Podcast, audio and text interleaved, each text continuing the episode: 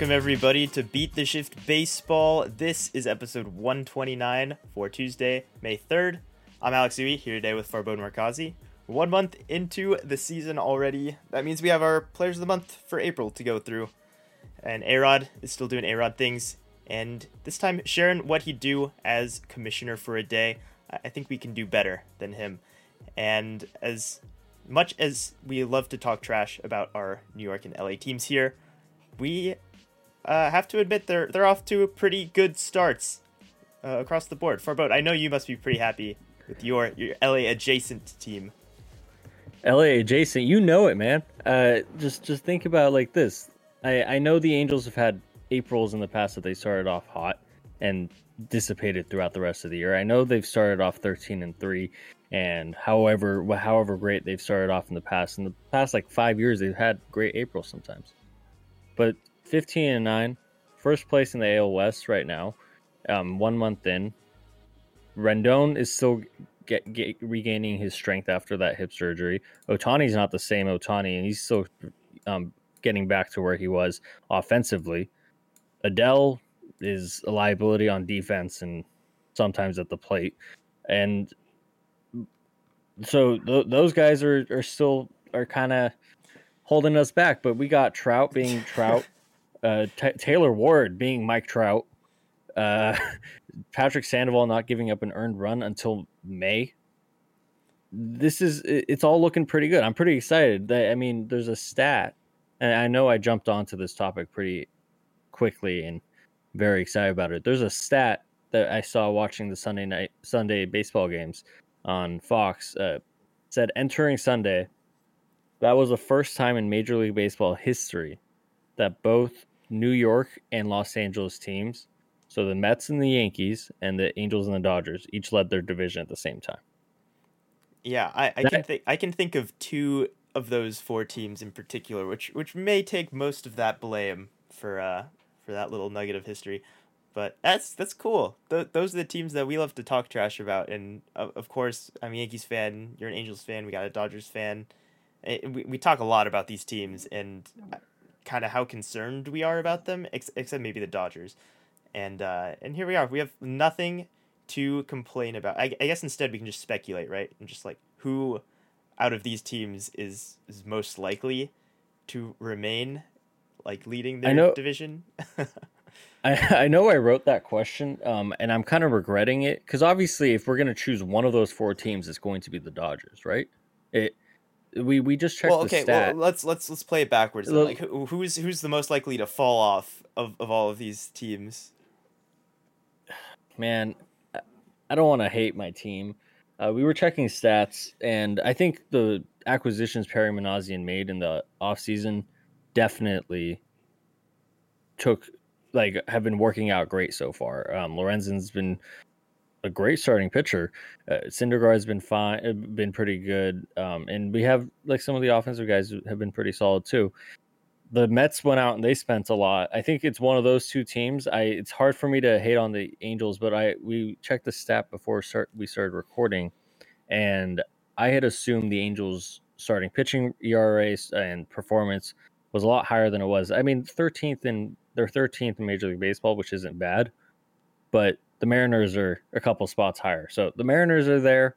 They if they catch fire, they could be um, easily in that hunt, and they are in the hunt um, of taking off, taking the West away from the Angels. The Astros are going to be the Astros, uh, but then when you look at the Mets, I'm gonna. It's kind of a cop out answer. I'm saying both, but when you look at the Mets, you have all of a sudden the Braves, the Phillies, that you have teams that are going to compete for your spot. But if Degrom comes back, I mean, I don't know how you're going to beat that Degrom Scherzer dynamic duo at the top, and they've been hitting really well too. And then I'm going to get into your favorite team, the Yankees. I think we've seen them get hot before, and then eh, who knows? At the end of May, we could be talking about them going on ten game losing streaks. Dude, you you don't know the half of it, okay? Like this yeah. is this is Yankees fandom. Uh, as early as a month ago, like leading into the season, it's all it's doom and gloom. We got anti-vaxxers, we got old men with injury history, and we're like, oh my god, what are we doing? We got, this roster sucks. Boone season. Yeah, exactly. But and it is a streaky team. It's probably not going to be this good the entire season. And you know, it's kind of weird that you're talking about like division contenders. Like the Yankees are in the best division in baseball, so they they're going to have to deal with uh, surging uh, Blue Jays and Rays teams. Maybe the Red Sox too uh, at at some point. But uh, yeah, I, I might I might be a little worried about about my Yankees still. Uh, Some but, divisions are pretty stacked if you if you think about it. I mean, obviously, we I know the Dodgers Dude, it's the, probably it's the, it's the AL East, man. Like I, I yeah, am sorry. No, no, I get it. I get it. I get it. The AL East is definitely completely stacked, and they have the track record of being stacked. But I mean, the AL West, I don't think is. I mean, the NL West isn't very stacked. The Centrals aren't too stacked, I guess. The AL West, if the Angels keep it up, the Mariners keep it going, and the Astros pick it up, all of a sudden that that's going to be a good division. I'm not going to say it's going to be as good as the East, but that's going to be a good. It's, it's going to be a pretty fun race to watch as as we see um, as we head into the later months.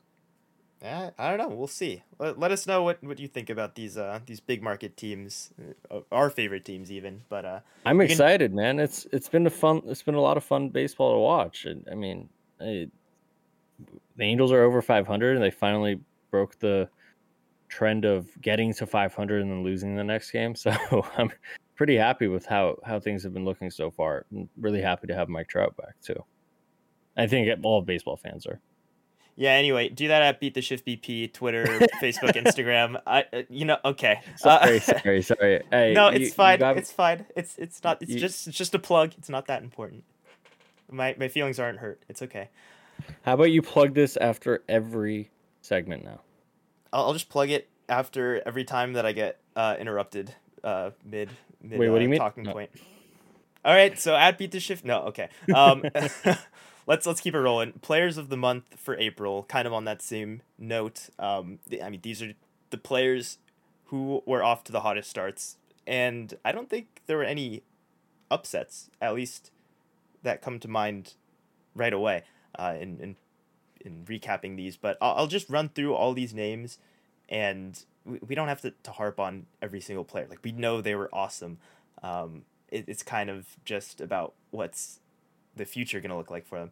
So in the American League, uh, for the major awards, the Player of the Month, the Pitcher of the Month, and the Rookie of the Month, we had Jose Ramirez, who is the Player of the Month. He just absolutely tore it up. 341, uh, 421, 707 slash line. That's a 707 slugging percentage, by the way. And a cool 7 homers, 28 RBI uh, to go along with that. And then for pitcher of the month in the AL, Logan Gilbert, uh, 0.64 ERA, 0.93 whip, 27 strikeouts, and 28 innings pitched. Uh, nothing wrong there. That that checks out. And then AL Rookie of the Month, it, maybe it's uh it's been a little while since we we talked about him, but Steven Kwan, who came out of the gates as hot as maybe any rookie ever to to start their career.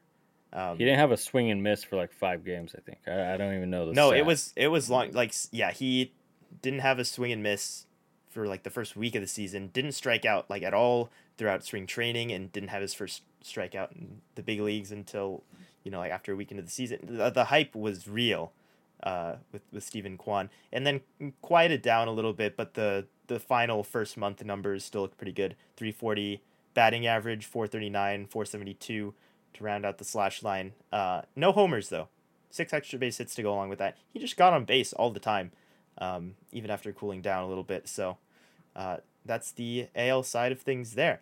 And then on the NL side, Nolan Arenado taking home the player of the month, uh, 368 batting average, 435 uh, on base, 697 slug, six homers, and played tremendous defense to go along with that as well. Oh, yeah. Almost almost two WAR in in a month, which is a lot if you don't know.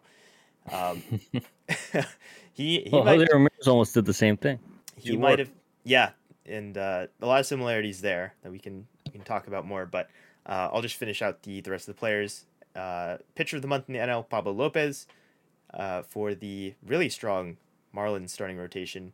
Uh, led the way with a .39 ERA. Yep, that's right, and a .73 WHIP. uh, 23 strikeouts to go along with that. Again, no complaints there about who's taken home that award. And uh, in the NL, the rookie of the month was none other than Seiya Suzuki, which is also no surprise. 278, 398, 528 is the slash line with four homers. He just looks good. He looks at home here in the big leagues. And he was one of the biggest question marks coming into the season. So a good a good variety of names here, uh, with you know guys who are proven, guys who are kind of maybe showing uh, the next gear, the next the next step up here. Um, if you had to rank, you know, among these players, like who who you think is the most likely to be back on, you know, on this list for any of the the future months, who are you taking? Just just pick one guy who you who you think really looks like they're here to stay. Pick one guy. I I guess if I'm picking one guy, it's gonna be Jose Ramirez. Uh, without a doubt. I mean, all with all due respect to Gilbert and Lopez and have what they've done on on the mound, I it, pitching wise, it typically swings back. It I, I understand that they've had incredible months. I don't think Pablo Lopez is going to hold it below one ERA or Logan Gilbert are going to hold it below one ERA for the rest of the season. Uh, no, I, I but I, I mean, like they, they look like they are coming out of the gates as oh, legitimate absolutely. aces. So absolutely, yeah. they're they're they're both coming out and they they look incredible. They look if if they can keep it going. I think we if they did this another month, then you can be like, oh yeah, they're they're they're there they are. They're kind of relatively unknown uh, in terms of consistency, production uh, throughout a whole season. Now, Jose Ramirez, we can't say the same thing for. I know he had a down year, not last year, a couple years ago, but every other year he's been he can just flat out he flat out rakes, man. He hits for power, hits for um hits like hits for average. He drives in runs. He can play good defense. He also got paid in April, so maybe that that inspired him a little bit. But he got that 124 million dollar contract extension in April, uh, so he's not playing like he's playing for his job. He's he has his home. He's comfortable. I think he's he's going to be most likely to c- continue what he's doing. Arenado, I think his entire his average and on base might come down a little bit, but he's always going to play that good defense. He's always going to slug. Arenado is going to be a great player too, and I'm thankful for his production and my fantasy thing. fantasy team thanks him as well. Yeah, Arenado kind of kind of proven some some people wrong, especially on the fantasy end of that. He, he's not like last year looked pretty good away from Colorado, but did not put up Nolan Arenado type numbers. Uh, this looks a little bit better. Also, a little bit suspect with like a 400 BABIP uh, to this point. So Uh, I'm with you there. I, I don't know if Nolan Arenado is gonna gonna keep uh, keep on doing what he's doing. In all honesty, I'm rooting I'm still, for it. I'm rooting for. I'm skeptical. I'm mightily skeptical of him. Probably more so than any of the other uh, names in this list. If I'm and taking, then I, I sorry. I was just gonna say. Oh, follow us at, at beat the shift BP by the way for another for another one there. Um, yeah, Seiya Suzuki in the NL just might win Rookie of the Month every single month. you know, like he just looks yeah.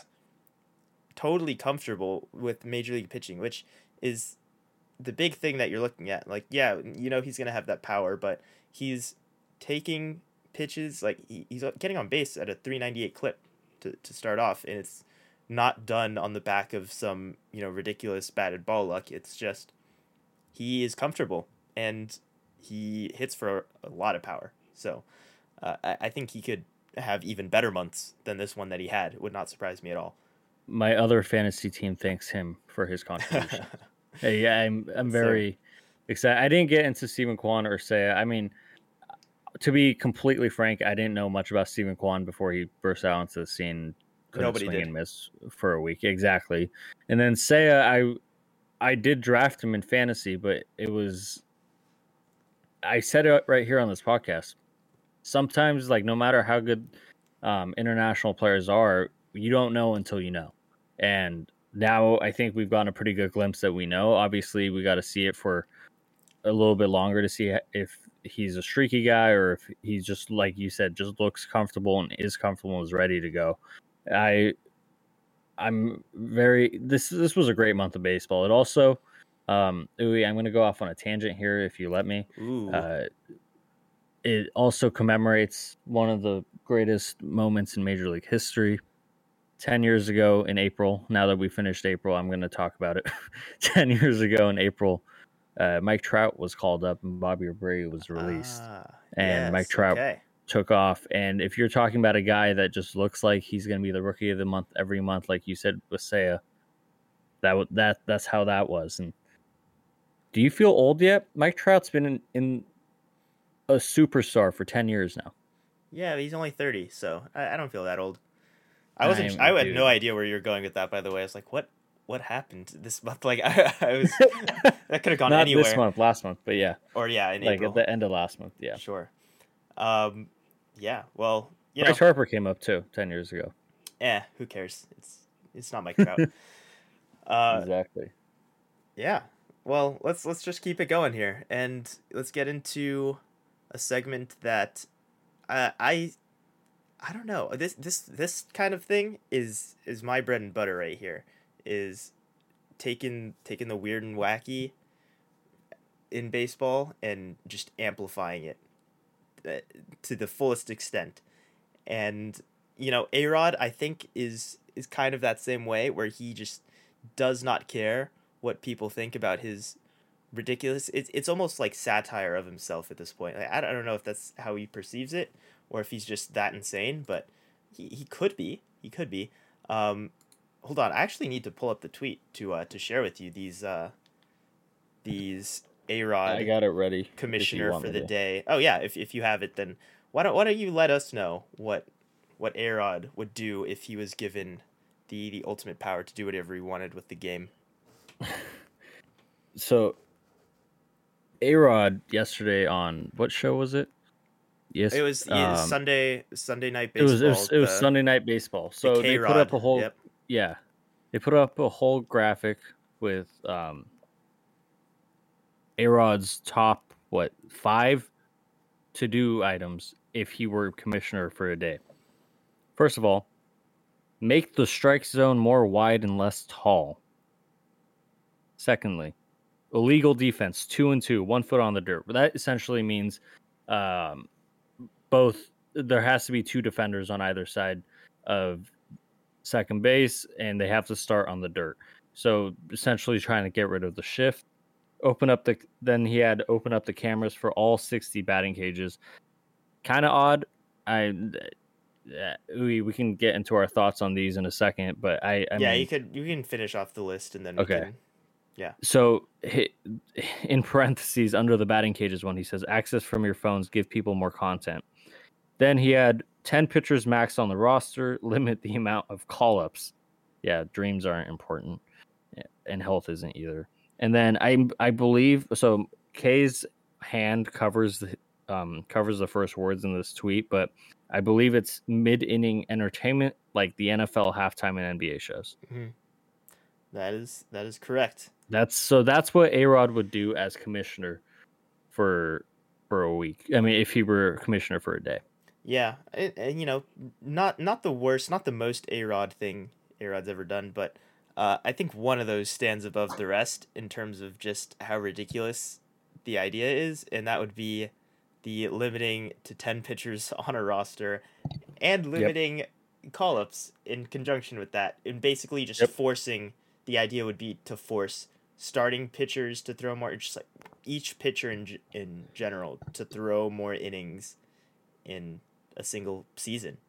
So All of these guys are just the back in my day folks of like back in my day, my guy, my pitchers went eight innings, um, threw 145 pitches, and uh, you know, it's uh they just want to see pitchers go longer. And uh, granted, I do enjoy that. That's one of the reasons I, am uh, such a fan of like old school type pitchers like Max Scherzer. But eh, there's a reason baseball's gone to the point it's gotten with how they view starting pitchers' roles in every game and the bullpen's role.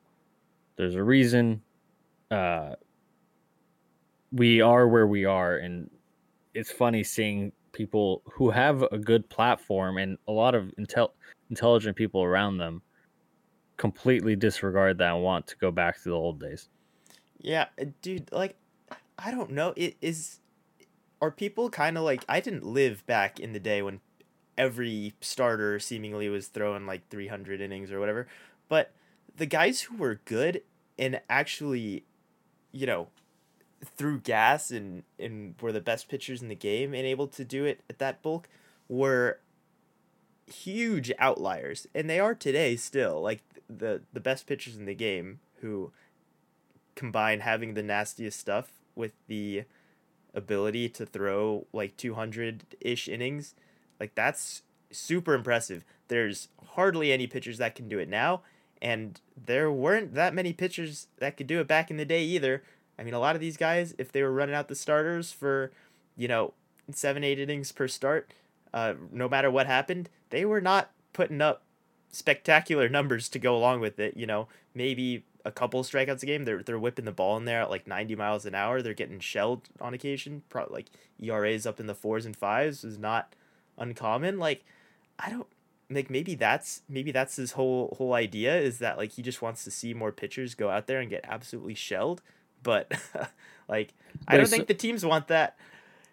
The graphic itself, and I didn't watch the segment. Did he elaborate on what it means to limit call ups? Because no, what if well, it's uh, I think that's just to counter counteract the the natural response to okay, well, I can only have ten pitchers on my roster at a time. Oh, well, I will just make sure to kind of recycle fresh arms on my roster by calling up more players. That's I think that's what he meant. I, dude, it's it's absurd. Look at all the look at the injury history. I, I don't I don't I don't get it. Yeah, basically you're you're you're telling you're telling everybody that you want pitchers to not throw as hard because it's the only way they would be able to throw as many innings as as players did back decades ago or I don't even know what the alternative is. You you just want pitchers to like be worse. that's yeah. That's it. Um so you know as far as as far as A-Rod's ideas go like you know not not the wisest guy out there but I, I think we can do a little bit better if we had to had to implement some some rules as uh the beat the shift uh co-commissioner. I guess what what's what's would be the term for us uh as as a group uh governing body uh whatever it may be uh, we have we had a few ideas. This this really sparked our our creative juices. So I, I don't know. Do you do you want to start? We we can kind of take turns with some of these. Yeah. I think this is the best way to go here. I'll start, but I do want to throw a little caveat in there. As everyone knows, our name is Beat the Shift, so clearly we're not going to end the shift. Uh, yes, for yeah, that's that's a given. Yeah, that's that's one hundred percent a given. Secondly, to start off our list, and we pulled each each one of us. I know I'm the only one on here with Uwe, but we all talked about it. First off, we're gonna rejuice the baseballs. You want to get more yeah. offense? let's let's throw some meatballs up there, or some baseballs that will travel 20 feet further. Yeah, why not? That that'd be fun. I'll I'll take a Mike Trout 80 home run season. Why not? That'd be fun. Dude, we uh, had the juice balls. Like we had it. It was there, and I we liked it. I think everybody liked it. it. We didn't like the fact that the league just, you know, kind of kept it a secret, and players were like, "Dude, what the heck is going on? Like, why did we not get a heads up on this?" Um, I think it was. I, I thought it was pretty fun, and now they uh, they kind of deadened the balls again. Uh, last year and this year is is even more noticeable so far, and people are like, "Dude, what the heck? What, what's going on? Where are the homers? Where's the offense?" It's that simple. Just just rejuice the balls. Throw some sticky stuff on there too. Uh, a little pre pre tack on the balls, and uh, we'll that be happy campers. That is one that didn't make this list uh, in our top five or top six. That I had the idea of is hitters get to choose how much spider tack is on the balls that they get thrown. Ooh, so not just you know a little bit of pre tack, but pre spider tacked balls. Well, potentially, it, we we heard Chris Bassitt talk about how slippery, how bad the baseballs are, and why so many guys are getting hit. So if a hitter wants like precise accuracy, but like make it harder. It might it'll also make it harder for him to maybe hit the ball or make it easier for the pitcher to like dot its spot. He might ask for he might want more spider tack if he Maybe wants just it. just give him a just give him a jar out there with the the rosin bag just right next to there. You know, let him Yeah. let him do whatever they want. Just I- let the hitter spider tack up, spider tack the ball up, and then throw it to the pitcher. I, I think that's that's a fair it's a fair compromise, right? Like pitchers can be nasty, but uh, if if the hitters make contact, uh, that ball's gonna jump. So uh, hope you know. And we I, I just I just missed the, the offense there, man. Um, all right, so this one I, I I don't I don't think this one would help offense. This one might be kind of counterproductive there. But uh, let, let's just you know robo umps human umps. It, it's such a tired debate. Let's just have the catchers call their own balls and strikes, guys. Like, come on, we we can be civil. The catchers won't abuse their powers, surely. Uh, it, you know, it's a it's an honorable. Yeah, they game. have no relationship to the pitcher or the team that yeah, they're on. it's So it's a game. It's it's a very honorable game, right? And you know, say say catchers start to get a little bit over ambitious and, and maybe try to steal some strikes for their pitchers uh, in their own right. Maybe not within the, the definition of the rules. Uh, I think the the batters and the opposing team should have that equivalent fair um, you know right to protest in in a potentially physical manner uh, to to get that catcher in line if you know what I mean. well, it also it's not that if one catcher is a bad ump that the other catcher can't also be a bad ump. But It, it could also end up just being fair of like, oh man, this guy's blowing calls for my offense because he wants to be nice to his pitcher. Well, I'm gonna do the same thing. No, but I think this is uh, well. You, you see, that's a slippery slope. I, I think the the player policing, the on field policing of this honor system is gonna be is gonna be important. So, you know, if uh if a batter and catcher disagree, then uh they're gonna have to settle it there on the spot, and you know, then you can move on. You know, I think for the most part, it'll uh I it'll don't be know. snappy. I, I, I, I wouldn't trust. I mean, I trust players, but I probably wouldn't say we want them to p- police themselves, considering one of them has a bat in their hand. Um, All right, But- so you, you got to drop the bat, and it's just fisticuffs. you got to take the, the catcher's helmet off, um, you know, drop the bat, and then then it's fair game. mo- yes, my favorite one that we did though, actually, This one might was be mine. the favorite. This one was mine. It's pr- yeah. This this was this was really interesting. It might be my second favorite. It might be my favorite. Position players rotate at positions every out. So so and so gets an out. First baseman goes to second. Second baseman goes to short. Shortstop goes to third. Third goes to what left, and then Well- they go all the way around. Right fielder goes to you catcher. see, catcher you see, that's not pitcher. that's not quite the position number system, but you, you had the right idea. It was close. Well, I was going. I was going around the other way. Ah, okay, okay. Um, What you want? you- Yeah. Anyway, uh, I'm just I'm just giving you a hard time. Uh, yeah, volleyball style, man. Just every single out, you got to rotate it up. You got to be a much more versatile athlete at that point. Um, I I think part of this would not include the pitchers. I, I you know maybe maybe that would be a little bit much. Um, but you know have a new guy gear up in the in the catcher's gear every single time.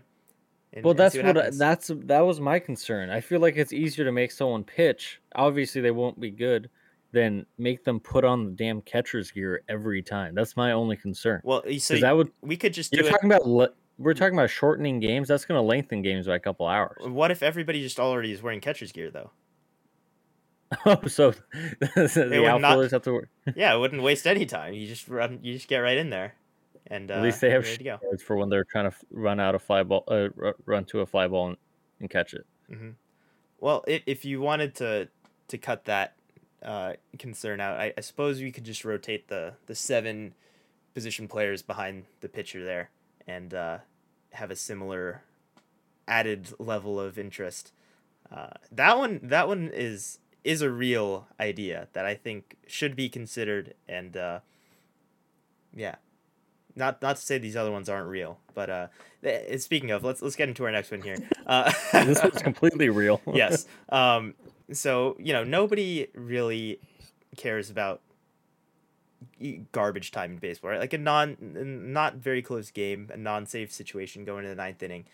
Um, I think the best way to make it much more exciting would be in any non-save situation in the ninth inning. Uh, you have to have a twelve-year-old kid pitch to big leaguers, and you know it'll either, you know, make the the margin much closer by by the end of that, and then you can go ahead and bring in a, a closer. You you basically get a closer every single game, or the twelve year old kid gets out of it against big leaguers, and it's the most hype thing ever. Because even even in a not close game, if it, if a twelve year old kid pulls it off, everybody's gonna be hyped. So I, you know, there's just no downsides to this that I can think of. Maybe maybe I'm wrong. The, the only downside is we might have to put like some sort of L screen on there. We don't want any lawsuits of bodily injury. Dude, they're uh, not they're not toddlers. the kid's twelve. Just stick the glove up there. You know, make make it out on a com- field your position. Field your position. hundred mile. I, I I guess like with that with that speed. I mean, with how fast the kid would be throwing, I don't think the hitters can line it back at hundred. Um, and you know, we we talked about it too, right? It's the honor system any any big leaguer out there who's gonna try to take a 12 year old's pitch right back up the middle is I don't know. That's people, just that's just not people cool. say I, you can't. I, I, think that's not going to be a problem. I think big leaguers people, know better.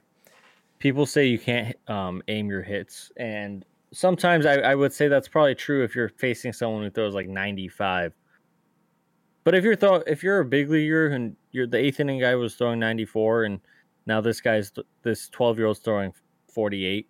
I, th- I think you can at least somewhat quite adequ- adequately be like, all right, I'm going to go oppo, or I, I, am just going to pull this as as well as I can. Maybe it'll go up the middle, but the kid's safety's my biggest concern, obviously.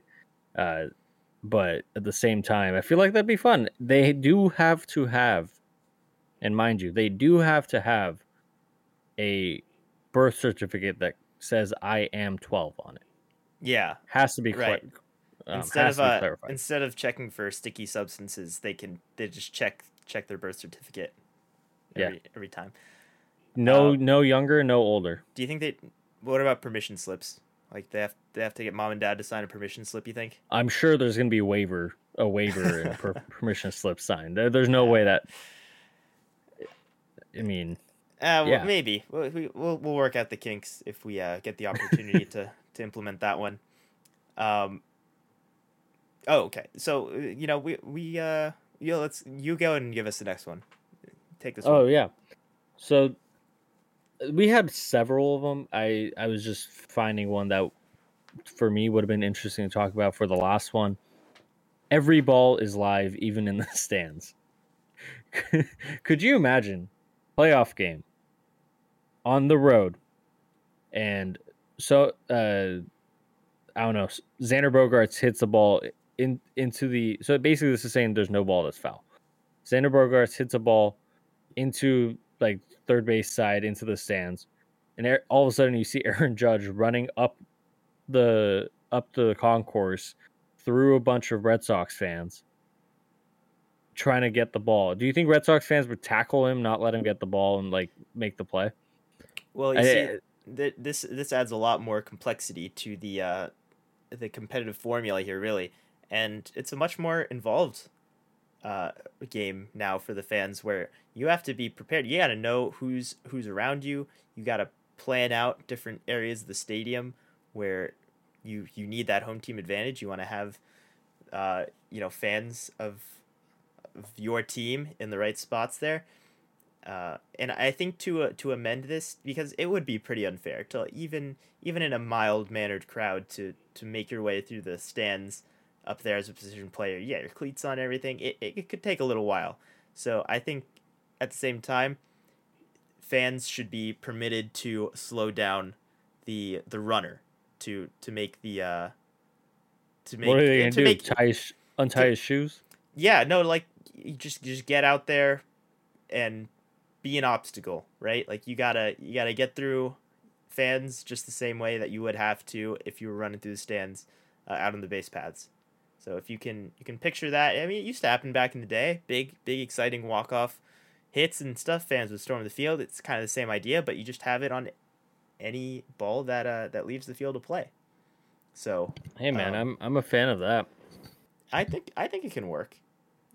Um, you you did say that was the last one, but I I'm Go not ahead. gonna I'm not gonna do Mr. Rudy dirty on this one. He is not here, but he had one of my favorite ones that we had come up with in our brainstorming session. So Rudy, I got you, and this one might be the biggest game changer of any rule changes that we can think of. Is that all players and coaches, but mm, you know just just the entire the entire team, right? has to remain celibate for the entirety of the baseball season.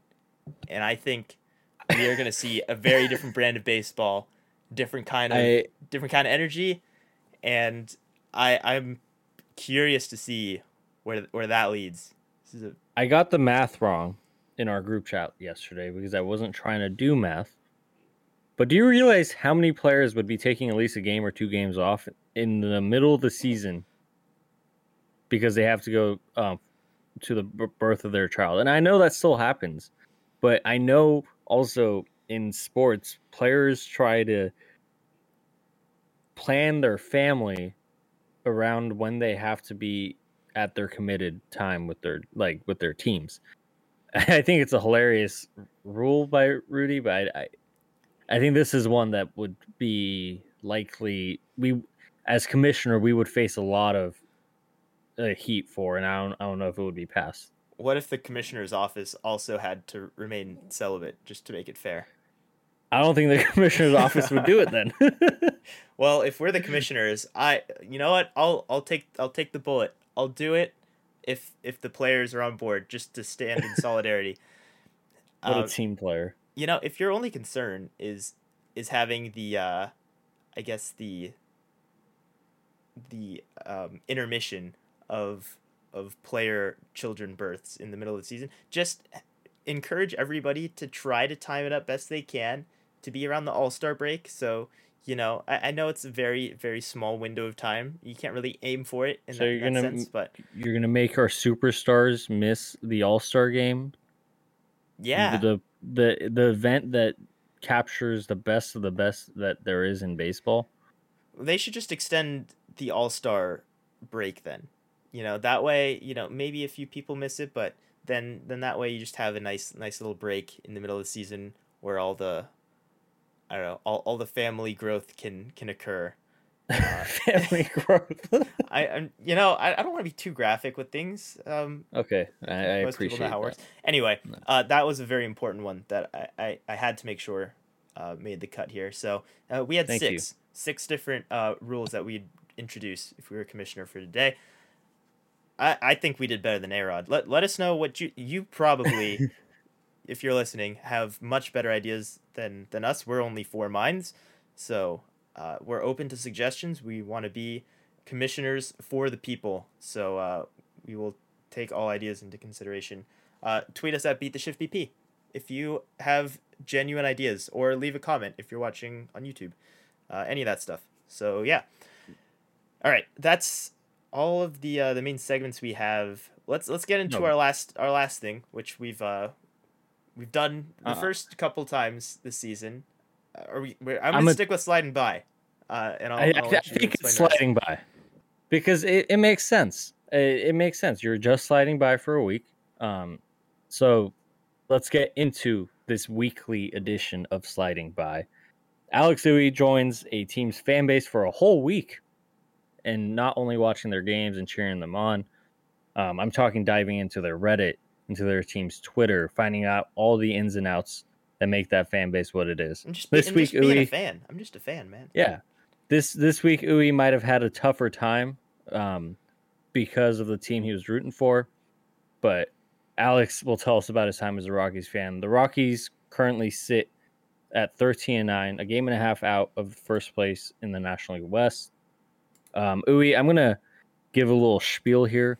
Last year, they traded Nolan Arenado away and $50 million to the Cardinals. So myself, you, and I'm assuming everyone thought that was a sign that they were he- heading down a path of tearing it down. This offseason, they spent big money on Kris Bryant. Ooey. Yes. Other shows, um, I'm I'm really interested in like mood trackers and how fan bases feel. And I know other shows have mood trackers, and I don't want to call it that because shows like Josh Pate's show um, do that, and I don't want to get sued. Mhm, But know I want to talk, start. Mhm. Uh, he's college football. Oh. I want to start with the overall mood of the fan base. How does Colorado currently feel about their team and their outlook going forward? Okay, so you know I've only been a Rockies fan for a week, but y- you get the sense right away, you know, from the outside looking in, especially that this is this is a fan base that is not too too thrilled with the current state of their their franchise, their their ownership, and uh, you you gave the context, and it, it just seems like a a madhouse. It's not that they're they're not spending money or they don't care about the team. It just it's it's a circus and I, I think that's that's kind of the the basis for most of the expectation that goes on. It's like, hey, if this somehow works out, awesome. I do not expect this to work at all because what are we doing? Um, you know, Nolan Arenado very appropriately was was the player of the month in April. I'm sure Rockies fans loved that. They're actually uh, like I didn't see much talk about Nolan Arenado. The team fan base has moved on pretty quick just because, like you said, they've, they've been good so far this year 13 and 9 start to the year. And that includes a not so fun to watch four game road sweep in Philadelphia where uh, they just got, you know, they just got trounced by the, the Phillies. They they got out hit. They made a lot of errors. They nothing looked good out there. Like I, I don't know what to tell you. It was it was a rough start to uh to this little exercise, but they turned it around. They got to face the Reds at home, and uh, it went about as well as you'd expect. It's it's the Reds, so uh, they they swept that series, a respectable three and four record on the week. Um, but even better, like the rest of the season, eh, I, I think Rockies fans are very very pleased with the current state of this team. Really? Yeah. N- Like That's- this is because like I said, the expectation was I, I don't know what's going on here, but this is good. This The expectation is no expectations. yeah, like if it works, this this could be cool. And it's pretty cool right now. So I had a yeah. I had a friend in middle school who was a Rockies fan, and throughout that time and throughout high school, all he would talk about was 2007 Matt Holliday. So I'm glad that they've gotten over that being their last time they were a contender. But staying on the Bryant topic, and I know I mentioned him in the last in the last question. So many many teams, in my mind at least, kind of expect their big offseason acquisition to take off straight out the gate. hmm Um, one month in, and Bryant is hitting 281 with a 681 OPS, a negative WAR. He's found himself on the IL, and maybe worst of all, since he plays in Colorado, zero home runs. Mm. Is Kris Bryant ever going to hit a home run in Colorado? Uh, and is more so, is this a cause for concern or just a bad month? well, the answer is is yes, but the the bigger answer is is who cares, man? Like who who even cares? Like Rockies right now, Well, the they Rockies are, have to see their if they're going to. offense- their offense is rolling right now. Like they, you know, Kris Bryant kind of low key went on the injured list. He's just dealing with some back soreness. They they backdated a little bit. They don't miss him at all right now because you know who's who's gonna plug in at in in left field for them. Um, I, he's really been in the lineup the whole time as the DH. But you got Connor Joe, best leadoff hitter in baseball, and absolute fan favorite. Like you're not gonna miss Kris Bryant when you get to see Connor Joe out there every day.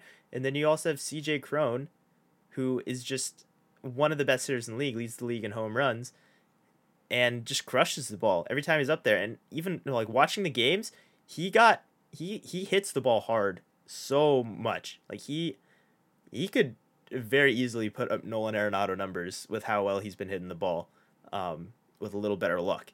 So, you know, it's hard to be upset. fan. Randal Grichuk has really started to figure it out. and the offense is putting up a lot of runs for the most part. So Kris Bryant, like it would be nice if you could wake up and uh, you know if your back could get better and you start hitting a little bit, but uh, you, you take your time. It's uh, we'll we'll see we'll see. Uh, it's kind of crazy hearing here. someone say that they're not missing their 180 million dollar man. No, it's fine. Take your time. Take your time. Really, get right. I, I mean, yeah, I, I don't expect Bryant to never hit a home run. I, obviously, I that was a joke. Um, and he's had bad months or bad couple months before, so it's not that cause of a cons- that that got that much of a cause for concern for me. But it was something to point out of the Rockies are 13 9 without Bryant really doing much. So going into that, and I personally don't expect it, but I want to see what you think. What is who or what is the biggest key or like X factors to the Rockies being a real contender in the NL West or NL wild card this year? And if you don't think they're going to be a contender, what is their ceiling? Well, I mean, they're a contender right now, and like I said, uh, the Rockies fan mentality is, hey, if this works, that's gonna be cool because you know there's some good teams in this division, and there were no expectations of the playoffs going into the year.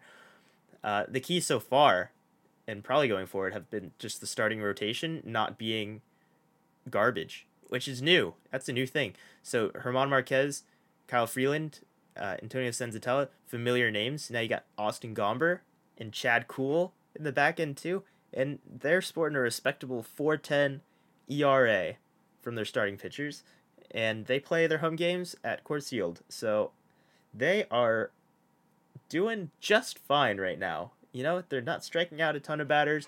They're not going to be flashy about it, but by God, they're going to get a lot of double play balls and somehow just scrape by and give their offense a chance because their offense is pretty good right now.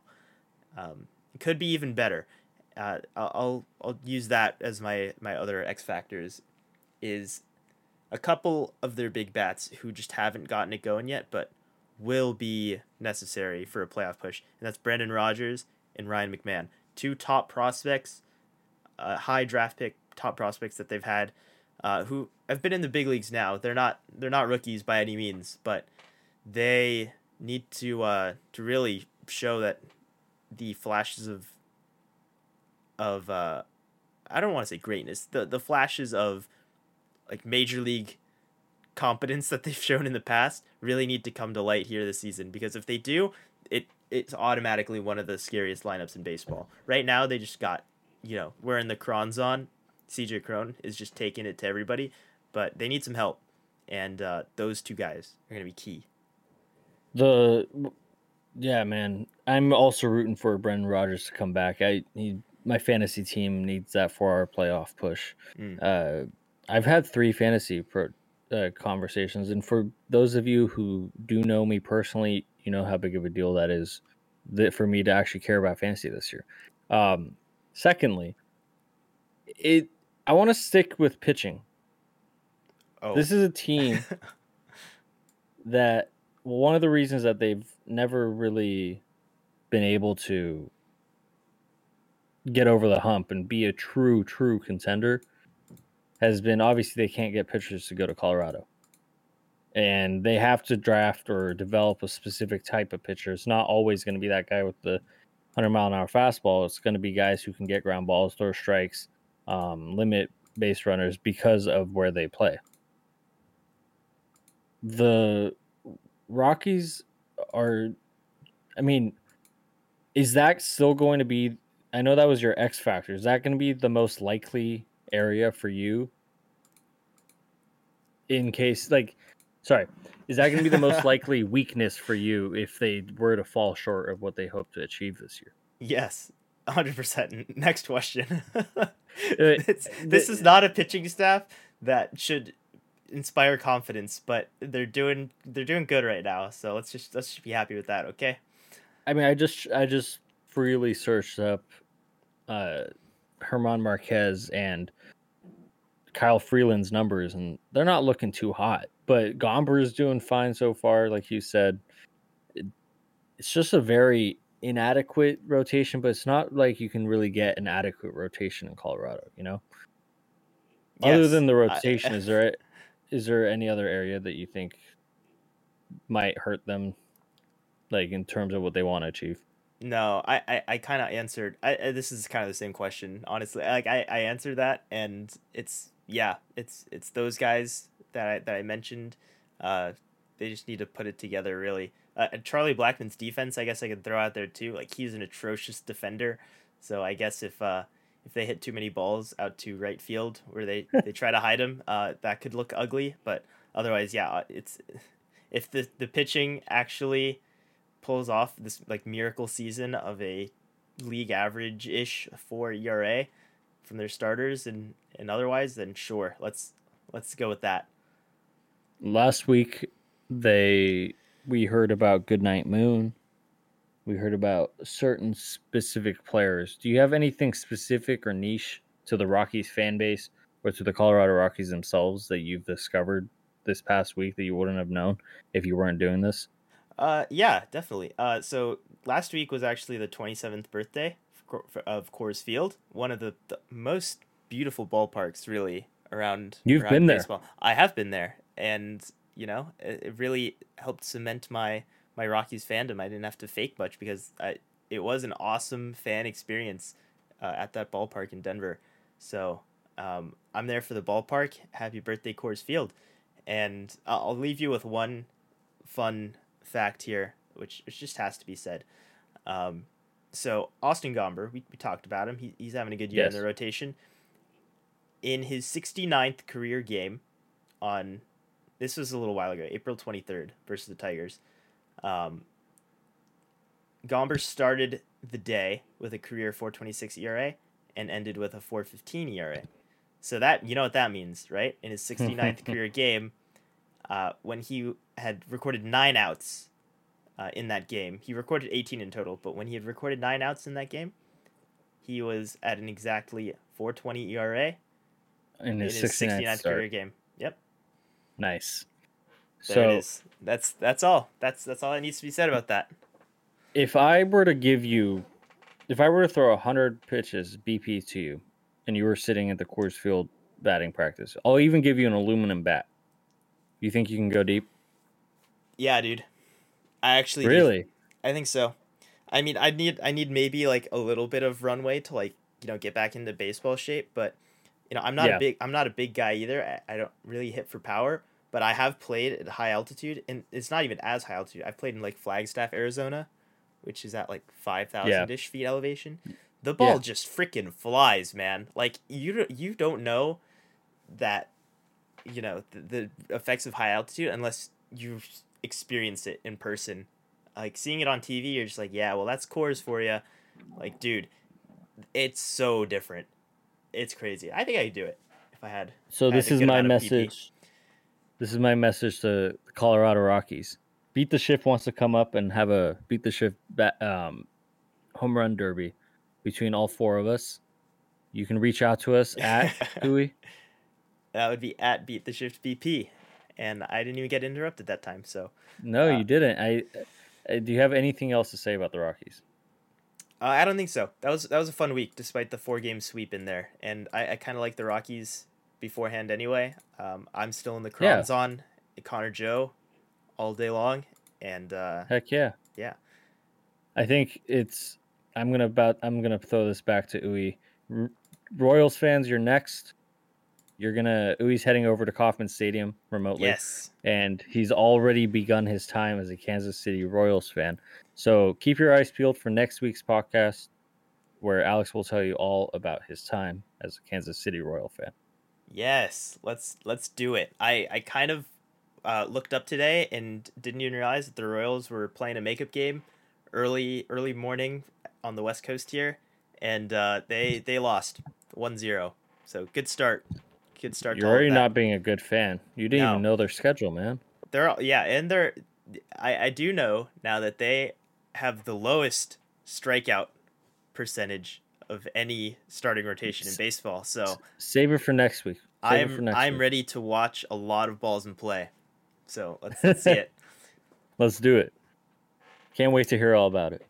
Yeah, well, that's going to do it for us today. So, thank you everybody for joining us. If you did make it this long, uh, consider subscribing to our podcast wherever you listen to it, just so you know when we uh, release new episodes. We should be back next week, as Farbode already mentioned. So, yeah, I think that's going to do it for us today. Thanks everybody one last time, and as always, Farbode. Peace.